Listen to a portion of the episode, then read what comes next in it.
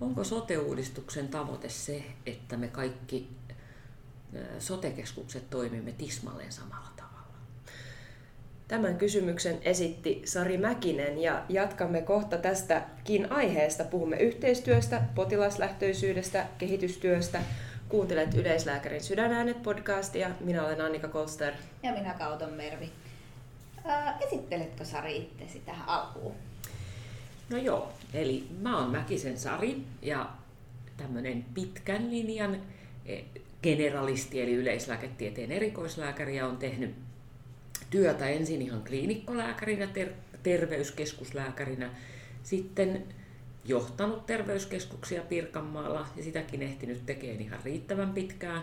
Ja nyt viimeiset viisi vuotta on toiminut perusterveydenhuollon yksikön ylilääkärinä, eli tämmöisen kehi- niin kehittäjä-ylilääkärin roolissa. Mä kuulin kerran sun sanovan työkuvastasi niin, että toimit ikään kuin tulkkina erikoissairaanhoidon ja perusterveydenhuollon välillä. Minkälaisissa tilanteissa tämmöistä tulkkia tarvitaan? No itse asiassa aika monessakin tilanteessa, mutta perusterveydenhuollon yksiköthän on oikeastaan perustettu aikanaan sitä tarkoitusta varten ja ihan terveydenhuoltolakiin kirjattu, että sellainen yksikkö pitäisi jokaisessa sairaanhoitopiirissä olla niin kuin parantamassa perusterveydenhuollon ja erikoissairaanhoidon integraatio ja niin kuin sujuvaa yhteistyötä.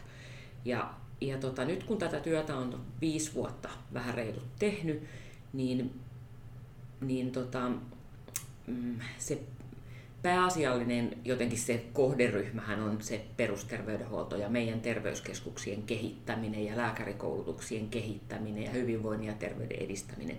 Mutta samanaikaisesti mä jotenkin näen, että erikoissairaanhoito kontaktoi minua ja meidän yksikköä lisääntyvästi, että kun heillä on tarve tehdä yhteistyötä perusterveydenhuollon kanssa, kenen kanssa me sitä voidaan tehdä, mistä me saadaan tämmöisiä perusterveydenhuollon asiantuntijoita meidän työryhmiin, miten tämä asia toimii siellä terveyskeskuksessa. Ja mä tavallaan sitten tulkkaan sitä niin kuin järjestelmätasolla. Onpa hienoa, että tämmöinen niin kuin, tukki on olemassa, koska joskus esimerkiksi käypähoito suositus on ollut hyvin erikoissairaanhoito lähtöinen. Onko tämä yhteistyö ollut sitten just tämmöisiä hoitopolkuprojekteja vai, vai minkälaisia esimerkkejä siellä on nyt tässä tähän asti tullut? No, tämä on varmaan Pirkanmaalla lähtenyt, siis näitä hoitoketjuja, palveluketjuja on tehty jostain vuodesta 2005 lähtien, mutta ne kehitystyön myötä uudistu tuossa 2000, no siitäkin on jo riittävän pitkä aika, niin siten, että, että ne on nyt asiakaslähtöisiä. Ne perustuu niin potilaan polkuun, ja meillä on aina niissä hoitoketjutyöryhmissä niin mukana kokemusasiantuntijat, mutta siellä on, se on aina niin kuin monialainen, se on moniammatillinen ja voisi sanoa, että se on Pirkanmaalla myös, myös monialueellinen, että koitetaan saada eri puolilta sitä perusterveydenhuollon ääntä, koska me ei, meidän toimintamallit on ollut niin erilaisia. Miten ne tällä hetkellä, minkälainen tuntuma sulla on, että miten ne hoitopolut näkyy siellä käytännön arjessa? Ne vois näkyä paljon paremmin. Meillä on siis, mä jotenkin ajattelen näin, että että sen hoitoketjun semmoinen niin perusidea on sovitella sitä, sitä hoidon kokonaisuutta sille potilaalle sujuvaksi kokonaisuudeksi. Niin, että me ammattilaiset tehtäisiin oikeita asioita oikeaan aikaan sen potilaan polun varrella. Eikä niin, että, ja, ja tavallaan, että me ammattilaiset myös ymmärrettäisiin, että me tehdään siitä vain pieni palanen, ja se ihminen on se, joka kulkee sen koko matkan ja sen koko polun. Ja tota, mä ajattelen itse näin, että ne vois olla paremmin käytössä ja me voitaisiin parantaa sitä käytettävyyttä sillä, että meillä olisi niin sujuvampi mm, esimerkiksi softa, millä, millä sitä voitaisiin käyttää. Että me ollaan tällä hetkellä vähän tämmöisen kömpelönkin graafisen kuvausmallin vankeja, mutta, mutta tota, sitä parannellaan pikkuhiljaa se on kuitenkin lisännyt sitä vuoropuhelua ja mun mielestä niin kuin nimenomaan sitä ymmärrystä perusterveydenhuollon, erikoissairaanhoidon, sosiaalipalveluiden välillä. Ja, ja tota, me seurataan sitä kyllä, me saadaan Duodeckimin terveysportilta klikkaukset, että kuinka paljon niitä meidän hoitoketjuja avataan, mutta sitä tarkkaa, että mitä sieltä katsotaan mitä ohjetta sieltä ketjusta haetaan, niin, niin siihen yksityiskohtaiseen tietoon me ei päästä käsiksi. Joo, ja useinhan niin kuin ainakin itselle on tullut kliinisessä työssä monta, monta kertaa just se, että se hoitoketju ja, ja läheteindikaatiot ja tämmöiset on ollut tietynlainen pelastus ja niitähän niin kuin paljon halutaan, mutta sitten kuten tiedämme, niin meidän alallahan näitä sairauksia ja ketjuja, niitä pitäisi olla niin paljon ja, ja sitten sille yhdelle ihmiselle niin ketjuja voi olla, olla niin kuin aika paljonkin, että, että siinä nostitkin sen, sen äh, potilaslähtöisyyden, että hän on se, joka kulkee sitä matkaa ja, ja me ammattilaisina sitten niin kuin kohdataan ja meidän tavallaan pitäisi myös hahmottaa, että mistä hän on tullut ja minne hän on menossa ja, ja, ja, ja minkälaiset tavoit siinä, tavoitteet siinä on, niin, niin tiedän, että olet tehnyt myös tähän liittyvää projektia. Kertoisitko siitä hieman lisää? Siis montaakin eri mm-hmm. projektia. Ja tähän on ihan pakko sanoa, että sen takia meillä on myös monisairaan potilaan hoitoketju. Ja se on niin vanha, että, että mä just tässä tarkistin, niin meidän ensimmäinen monisairaan potilaan hoitoketju ilmestyi 2009. Ja siinä hoitoketjussa oli ensimmäisen kerran muun muassa tämmöinen niin kuin oivallus siitä, että eh, niin kuin segmentaatiosta. Mm-hmm. Siitä, että meidän potilaiden tarpeet on erilaiset, vaikka niillä on sama sairaus. Ja se lähti sieltä se niin kuin Pirkanmaan ajatus kehittää segmentointia ja sitä kautta on kehittynyt sitten tämmöinen asiakaslähtöinen segmentointisuuntima, työväline siihen ja, ja niin poispäin. Että silläkin on pitkä historia, mutta nythän me ollaan se monisairaanhoitoketju uudistettu siten, että se on täysin synkassa käypähoitosuosituksen kanssa. Ja mä jotenkin näenkin, että yleislääkärin yksi ihan tärkein niin kuin ominaisuus ja semmoinen oikein helmi ja timantti on se, että, että yleislääkärihän koordinoi sitä hoidon kokonaisuutta sen ihmisen kannalta sellaiseksi, että se on hänelle hyvä. Et se, se on musta se iso juttu, että jos me, me, me ei voida koskaan yleislääkärinä noudattaa yhtä tautikohtaista käypähoitosuositusta tai hoitoketjua, vaan me tehdään kompromisseja yhdessä sen potilaan neuvotellen ja sovitellen, niin, niin sehän on se, ja hallitaan sitä kokonaisuutta. Ja useinhan nämä niin potilaan ja niin ammattilaisen tavoitteet ei ole niin ristiriidassa, eli se, että vaikka olisi diabetes, niin toinen haluaa säilyttää näönsä, jotta voi harrastaa vaikka sitä niin kuin metsästystä ja, ja lääkäri haluaa sitten niin kuin välttää komplikaatioita ja hoitaa sitä HbA1c hyvin, mutta kyllähän nämä pitää keskustella yhdessä, jotta, jotta niin kuin ymmärrämme, mikä on sitten sen HbA1c-hoidon tavoite. Kyllä.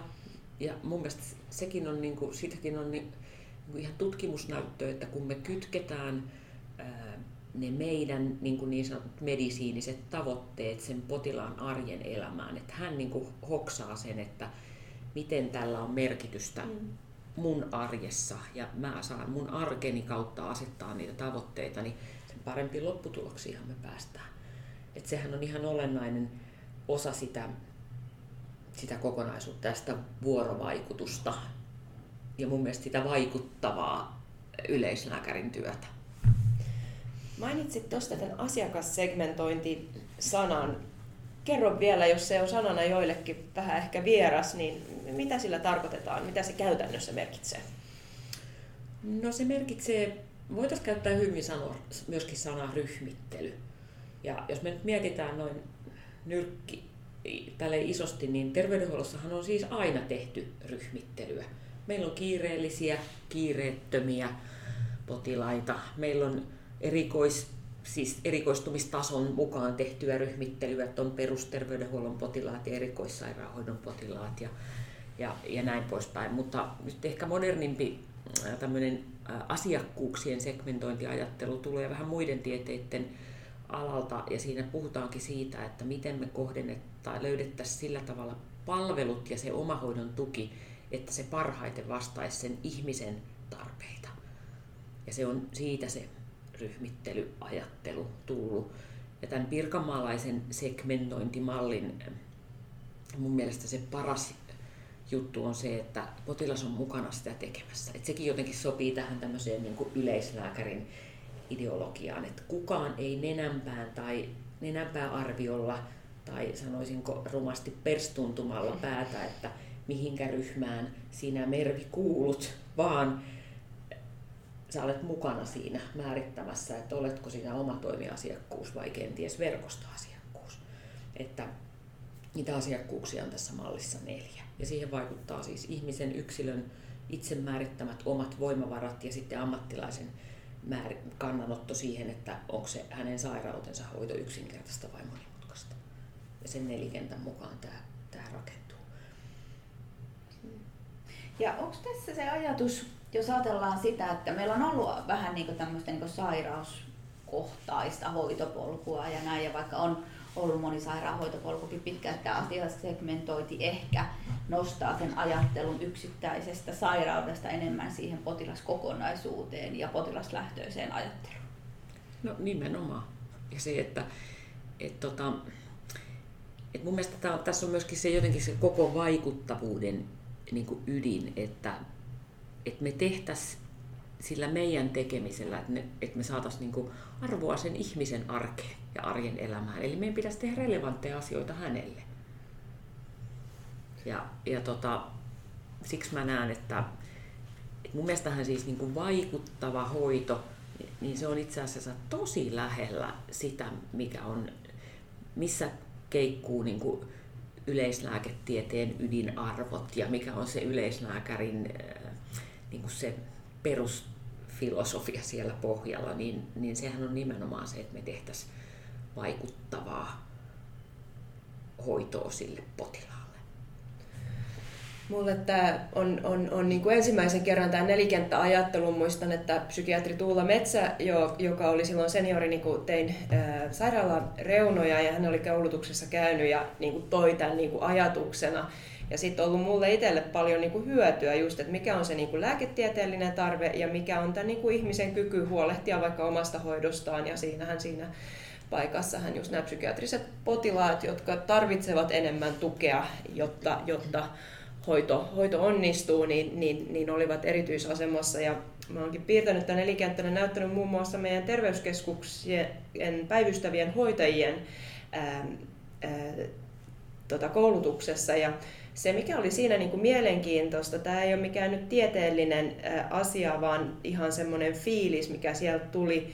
Heidän mielestäni TK-päivystyksessä oli eniten näitä ikään kuin terveitä, mutta avuttomia ihmisiä, jotka tulivat pyytämään niin kuin apua, mutta ei ollut niin kuin lääketieteellistä tarvetta. Ja tämä ehkä niin kuin mulle se oli vähän semmoinen niin kuin herättävä, koska voihan se olla, että se ei näin ole, mutta, mutta ää, se, se, se tuntuu siltä, koska koemme, että emme pysty auttamaan silleen, kun me halu, haluamme. Ja tästä niin kuin jatkaisin tähän niin kuin sote-uudistukseen ja ja, ja sote-integraatio, niin, niin miten so ja te, niin, niin, niin miten saadaan sosiaali- ja toimi ja terveystoimi toimimaan yhdessä ja muun muassa tämmöisissä tilanteissa ehkä sit se sosiaalinen tarve voisi olla isompi kuin lääketieteellinen tarve. Siis koko sote-integraatio ja tavallaan tämä koko sote-uudistus, hyvinvointialueiden rakentaminen, niin onhan se niin valtava työ. Mm, ja se, että mä luulen, että kun me saadaan ne hyvinvointialueet pystyyn tuossa ja starttaamaan ensi vuoden alussa, niin se meidän eh, integraatiotyö oikeasti vasta alkaa. Ja se semmoinen yhteistyö, että niin niin kuin, oikein jos ajattelee pohjimmiltaan, niin, niin tota, integraatiohan on yhteistyötä. Se on yhdessä tekemistä. Ja mun mielestä siinä niin kuin, aina helpottaa se, että jos meillä on tuossa se yhteinen potilas tai asiakas, niin kuin sosiaalipalvelut haluaa, haluaa kutsua, niin kun me yhdessä hoidetaan ja ratkotaan sen ihmisen pulmia, niitä terveyspulmia tai niitä hänen elämänsä pulmia, niin, niin tota, se yhteistyö itse asiassa sujuu aika luonnikkaasti. Me, me tehdään sitä, kun se asiakas on siinä fokuksessa. Mutta sitten kun me lähdetään niin rakentamaan organisaatioita tai me lähdetään kehittämään meidän palveluita, niin sitten me saatetaan törmätä tässä tämmöiseen, että meillä on erilainen, eh, mehän tullaan erilaisella niin kuin tieteellisellä taustalla ja, ja viitekehyksellä siihen keskusteluun. Ja, ja, ja tota, me ajatellaan sitä varten vähän eri tavalla, me tullaan niin kuin eri tulokulmalla siihen meidän keskusteluun. Ja me voidaan olla joskus jopa törmäyskurssilla mutta mä ainakin, aina kannustaisin, että, että kannattaa tehdä tässäkin asiassa niin asiakaslähtöistä kehittämistä, niin se jotenkin fokusoi sen meidän keskustelun oikeaan asiaan, eikä semmoiseen, että onko, onko niin kuin, kuka on niin kuin vahvempi, perusterveydenhuolto vai erikoissairaanhoito vai sosiaalipalvelut. Ja muutos on aika valtava, mitä ollaan kohti menossa tässä kohtaa. Ja niin kuin sanoit, että tullaan vähän eri näkökulmissa. Meillä on paljon erilaisia toimintamalleja, niin minkälaiset tunnelmat tällä hetkellä on? No tunnelmat on oikeasti aika mielenkiintoiset, että jos ajattelee niin, yli kymmenen vuottahan tätä on odotettu. Mä oon ollut mukana jossain ihan kansallisessa sote-uudistustyöryhmässä. Se oli se, missä tehtiin niitä perustason ja e, tota, sotekeskuksia ja sotekeskuksia. Ja se, ne lait oli varmaan voimassa, tai ei niitä voimaan saatu, mutta ne oli niin kuin nähtävillä pari päivää sitten laitettiin jonnekin pöytälaatikkoon. Sitten ruvettiin tekemään uutta. Ja, ja tota, mutta nyt kun tämä niin konkretisoitu, niin, niin tota, nythän on ihan hirveä kiire laittaa monen, monen, monen eri organisaation toimintaa yhteen ja pitää jotenkin huolta siitä, että, että tota, meidän potilaat tietäisi, mihin he soittaa ensimmäinen ensimmäistä 23, joku vastaisi heille puhelimeen tai, tai asiakkaat sosiaalipalveluiden asioissa. Ja toisaalta, että meidän eh, niin kuin henkilöstö joka puolella tietäisi, että a, kuka on heidän esimies, mit, miten täällä meidän työyksikössä työtä tehdään ja että ne sais myöskin, että meidän henkilöstöjärjestelmät toimisi niin, että palkkakin tulisi. Ja, ja tota, mä jotenkin haluaisin, tai mä, mä ajattelen, että tunnelmat on semmoiset, että mitä lähemmäksi se muutos tulee, niin sen enemmän se rupeaa koskettaa meistä jokaista. Ja mitä lähemmäs se muutos tulee jokaista meistä niin itteen, niin sehän herättää väkisin tunteita. Ja tällä hetkellä ainakin Pirkanmaalla jo vähän niin kuin myrskyää, että kun rakennellaan organisaatiolaatikoita, niin e, kyllä tunteet on pinnassa ja, ja jokainen haluaisi sinne jotenkin palan sitä omaa. Ja, ja ehkä toisaalta on vaikea, vaikea luopua jostain omasta, mm, joka on niin kuin siellä he, yhden kunnan alueella jotenkin hitsautunut hyvä toimintamalli, ja jos näyttää, että se ei voi sellaisenaan siirtyä uuteen isompaan kokonaisuuteen, niin totta maar se herättää tunteita. Kyllä, ja toisaalta mä mietin, että tunteet ja muutoshan kuuluu yhteen, ja toisaalta miettii siinä, että mitä uusia mahdollisuuksia tulee, ja toisaalta myös se pelko, että mitä me menetetään. Mm, miten sä ajattelet, miten se semmoinen niin kuin, onko, puhutaan tahtotilasta, onko meillä tällä hetkellä tahtotila yhteiseen muutokseen? Se on myöskin semmoinen henk- aika henkilökohtainen asia, että onko sitä tahtotilaa vai ei. Että mä aina itse ajattelen näin, että ää, mitenkä se nyt sanottaisiin, sanottaisiin mieluummin niin, että ää, et mä haluan olla ratkaisemassa ja löytämässä sen uuden kokonaisuuden mieluummin kuin jäädä tuleen makaan ja valittamaan, että voi voi kun se sote tulee. Että mulle se on aina mahdollisuus. Mä jotenkin ajattelen näin, että sote-uudistus on oikeasti mahdollisuus. Se on mahdollisuus siihen, että että tota, me voidaan kehittää meidän peruspalveluita. Me ei olla enää sen armoilla, että meille sanotaan, että me ei saada esimerkiksi vaikka semmoisia digitaalisia niin kuin softia käyttöön, kun ne on liian kalliita. Tai me ei voida uudistaa meidän, meidän tota, olennaista elementtiä kuin vaikka potilastietojärjestelmää modernimmaksi, koska se maksaa liikaa tai jotain tämän tyyppistä. Vaan me, me saadaan isommat harteet, me voidaan katsoa sitä, sitä kokonaisuutta ja saada ehkä niin kuin ihan uusia työkaluja sinne perustasolle. Voidaan oppia toinen, toinen toisiltamme. Me voidaan löytää jotain ihan uutta tässä erikoissairaanhoidon kanssa yhteistyössä. Mä esimerkiksi ajattelen, että me olemme yhtä ja samaa suurta perhettä sen jälkeen, että kuinka kätevää on rakentaa joku tämmöinen e-konsultaation malli, joka niin kuin helpottaa sitä arjen vuoropuhelua ja yhteistyötä mitä ajattelet, että miten tämä voisi niinku parhaillaan muuttaa sen yksittäisen terveyskeskuslääkärin arjen? Mit, mit, mit, mitä ja miten hän, tulisi, niinku, miten hän voisi niinku toimia, jotta tämä muutos on tämän kaltainen? No unelmiahan täytyy aina olla. Ja mä jotenkin ajattelen, että siis kyllähän tämä koko sote-uudistus on tehty myös sitä varten, että peruspalvelut vahvistuisi. Siis perusterveydenhuolto ja sosiaalipalvelut, joita on rehellisesti sanottuna tässä kurjistettu eh, viimeiset 15-20 vuotta, että resurssit on allokoitunut mieluummin ainakin perusterveydenhuollosta poispäin. Ja mä ajattelen näin, että tämä on meidän mahdollisuus jotenkin olemalla mukana siinä uudistuksessa jokainen tahollamme, niin meillä on mahdollisuus olla siis vaikuttamassa siihen, että millaista se työ tulee olemaan siellä hyvinvointialueella. Kehitetään sitä yhdessä, osallistutaan siihen tekemiseen. Ja mä jotenkin ajattelen itse näin, että siis meidän, meidän potilaille päinhän niiden palveluiden tulisi olla yhdenvertaiset. Riippumatta, mä käytän Pirkamatan esimerkkinä, että asunko minä Parkanossa, Ruovedellä vai Tampereen Hervannassa, niin, niin, niin esimerkiksi palveluiden piiriin pääseminen pitäisi olla samanlaista ja se, että onko mulla vaikka joku oma työntekijä. Jos mä oon pitkäaikaissairas, monisairas, niin onko mulla oma työntekijä nimetty tai oma tiimi nimetty, niin jotenkin se pitäisi olla yhdenvertaista, miltä se asiakkaalle, potilaalle näyttää.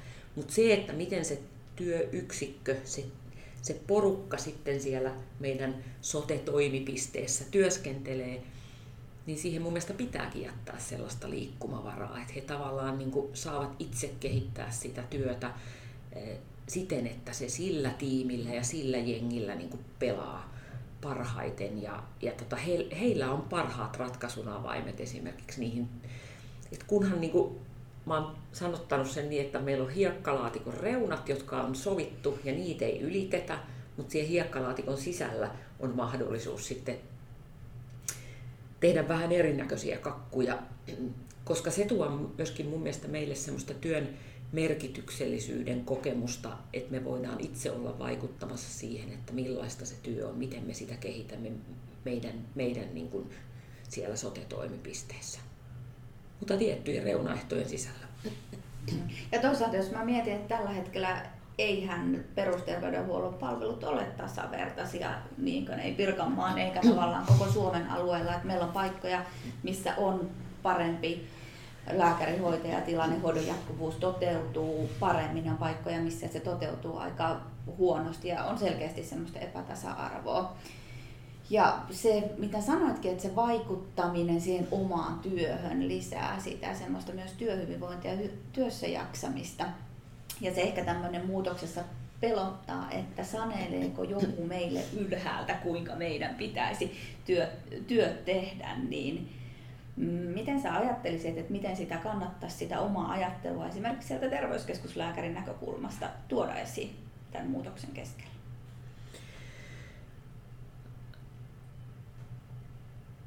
No, mun mielestä jotenkin se, siis jokaisen, jokainen on niin työntekijänä arvokas tuomaan sen näkökulmansa ja tavallaan mä ainakin toivoisin, että porukka olisi aktiivinen ja osallistuisi siihen, siihen siihen kehittämiseen siellä työyksikössä. Että mä, mä en niin kuin, et, niin kuin sanoin, niin mun mielestä ne hiekkalaatikon reunat tulee, tulee ylhäältä. Et tottahan meillä on esimerkiksi nyt politiikka, meillä on valitut valtuutetut, jotka varmaan tulee määrittämään semmoisia tavoitteita meille, että okei, meillä on saatavuustavoitteita, meillä on saavutettavuustavoitteita, sieltä voi tulla jotain laatu- tai vaikuttavuustavoitteita, mihin meidän työllä pitää pyrkiä ja, ja toivottavasti meillä on paremmat tiedolla johtamisen kabineet sitten tulevaisuudessa, että me saataisiin myöskin niin kuin palautetta jokainen itse siitä omasta tehdystä työstä versus mun, meidän työyksikön tekemästä työstä ja näin, näin ikästi. Mutta se merkityksellisen, merkityksellisyyden kokemus on ihan olennainen siinä meidän työ, työn ilon kokemuksessa ja semmoisessa työhyvin, niin, mä en edes puhu siihen jotenkin, no siinä, että me nautitaan siitä, että me saadaan tehdä työtä. Ja sen paremminhan me myöskin ne meidän potilaat kohdataan, sen jotenkin paremmin me ollaan vuorovaikutuksessa ja me jotenkin löydetään se, se tapa toimia niin kun meillä on semmoinen fiilis itsellä, että, että me tehdään tärkeää ja merkityksellistä työtä. Ja mä jotenkin ajattelen, että se, sehän on toisaalta terveydenhuoltoalalla aika, aika helppoa, koska me varmaan saadaan sitä aika paljon siitä vuorovaikutuksesta itse kukainenkin. Et se onnistumisen ja semmoisen hyvän työfiiliksen, niin se tulee niistä hyvistä kohtaamisista meidän potilaiden kanssa, meidän hoitajille ja lääkäreille ja kaikille meidän osaajille. Mutta se, että et, et sä koet vielä, että sä teet niinku isossa, mer- isossa kuvassa niinku merkityksellistä työtä. Ja nyt meidän pitää, mä jotenkin mietin, että jos me kerran vahvistetaan peruspalveluita, niin meidän pitää kaikkien ottaa sellainen asenne, että, että, että me tehdään tosi tärkeää työtä ja nyt, nyt me niin kuin mietitään, että miten me tehdään tätä eh, parhaiten, että me tuotetaan meidän väestölle eniten niin kuin terveyttä ja hyvinvointia sillä työpanoksella, mitä me. On, ja sitten jos ajatellaan sitä hoidon vaikuttavuutta ja laatua ja potilaan toimintakykyä ja elämänlaatua, niin nämä on ollut ehkä niitä, mitä on ollut vaikeammin mitattamissa. Ja se ehkä tekeekin se, että meillä ei ole ollut semmoisia selkeitä numeroita, millä me voidaan arvioida, että ehkä se semmoinen, nyt kun puhutaan tästä niin vaikuttavuudesta ja laadusta, niin se tekee myös sen perusterveydenhuollon työn näkyvämmäksi. Kyllä. Ja vaikka siitä jatkuvuudesta.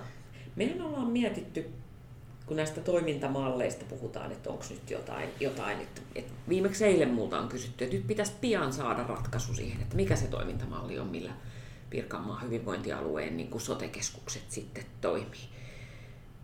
Ja, ja tota, mun mielestä siellä on niitä yhteisiä elementtejä, esimerkiksi vaikka se, että kyllähän meidän hoidon tarpeen arvioinnin pitäisi olla aika yhdenmukainen, jotta se olisi sille, sille asiakkaalle, potilaalle päin niin kuin yhdenvertainen se palvelu.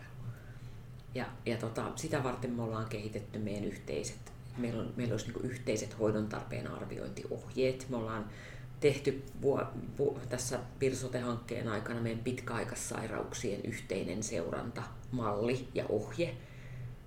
Siellä on tavanomaisimmat perusterveydenhuollossa hoidettavat pitkäaikaissairaukset. Mitkä on niin kuin ne ihan niin kuin hoidolliset elementit, miten, mitä pitää niin kuin vähimmäis, vähimmäisesti seurata, kenen toimesta, digisti, etänä vai kivijalassa? Ja mitkä asiat siihen vaikuttaa, niin sen tyyppinen konsepti on olemassa. Et yhdenmukaistetaan niitä toimintamalleja, mutta sitten mä ajattelen, että siinä, kyllä me voidaan vähän niin kuin eri tavalla, jollain tavalla mä ajattelen niin kuin hoitaa tai palvella niitä, jakaa tavallaan kahteen isoon ryhmään meidän populaa. Eli niitä, joilla on ihan satunnainen terveyspalveluiden tarve, joku äkillinen sairastuminen tai että ovat muuten perusterveitä ja tulee äkillinen tarve, niin, niin heille koitettaisiin turvata sitä nopeata saatavuutta ja, ja, ja tota, sitä, että he pääsee, että he hoidetaan palvellaan mahdollisimman keveillä tavalla.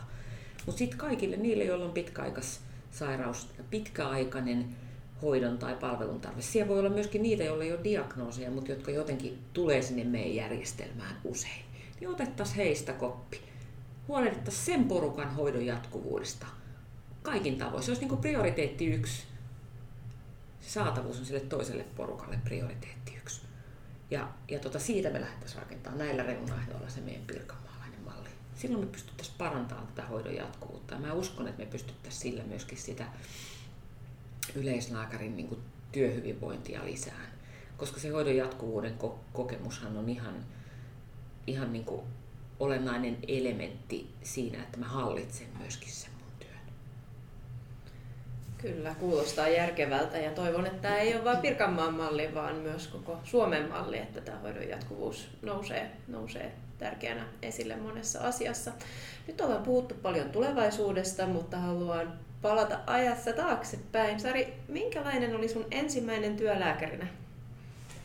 Haha, mä jo kysyin teiltä, että puhunko mä mun kandikokemuksesta vai, vai tämmöisestä, kun olen päässyt sitten oikeasti niin kuin valmistuneena lääkärinä ensimmäistä kertaa töihin.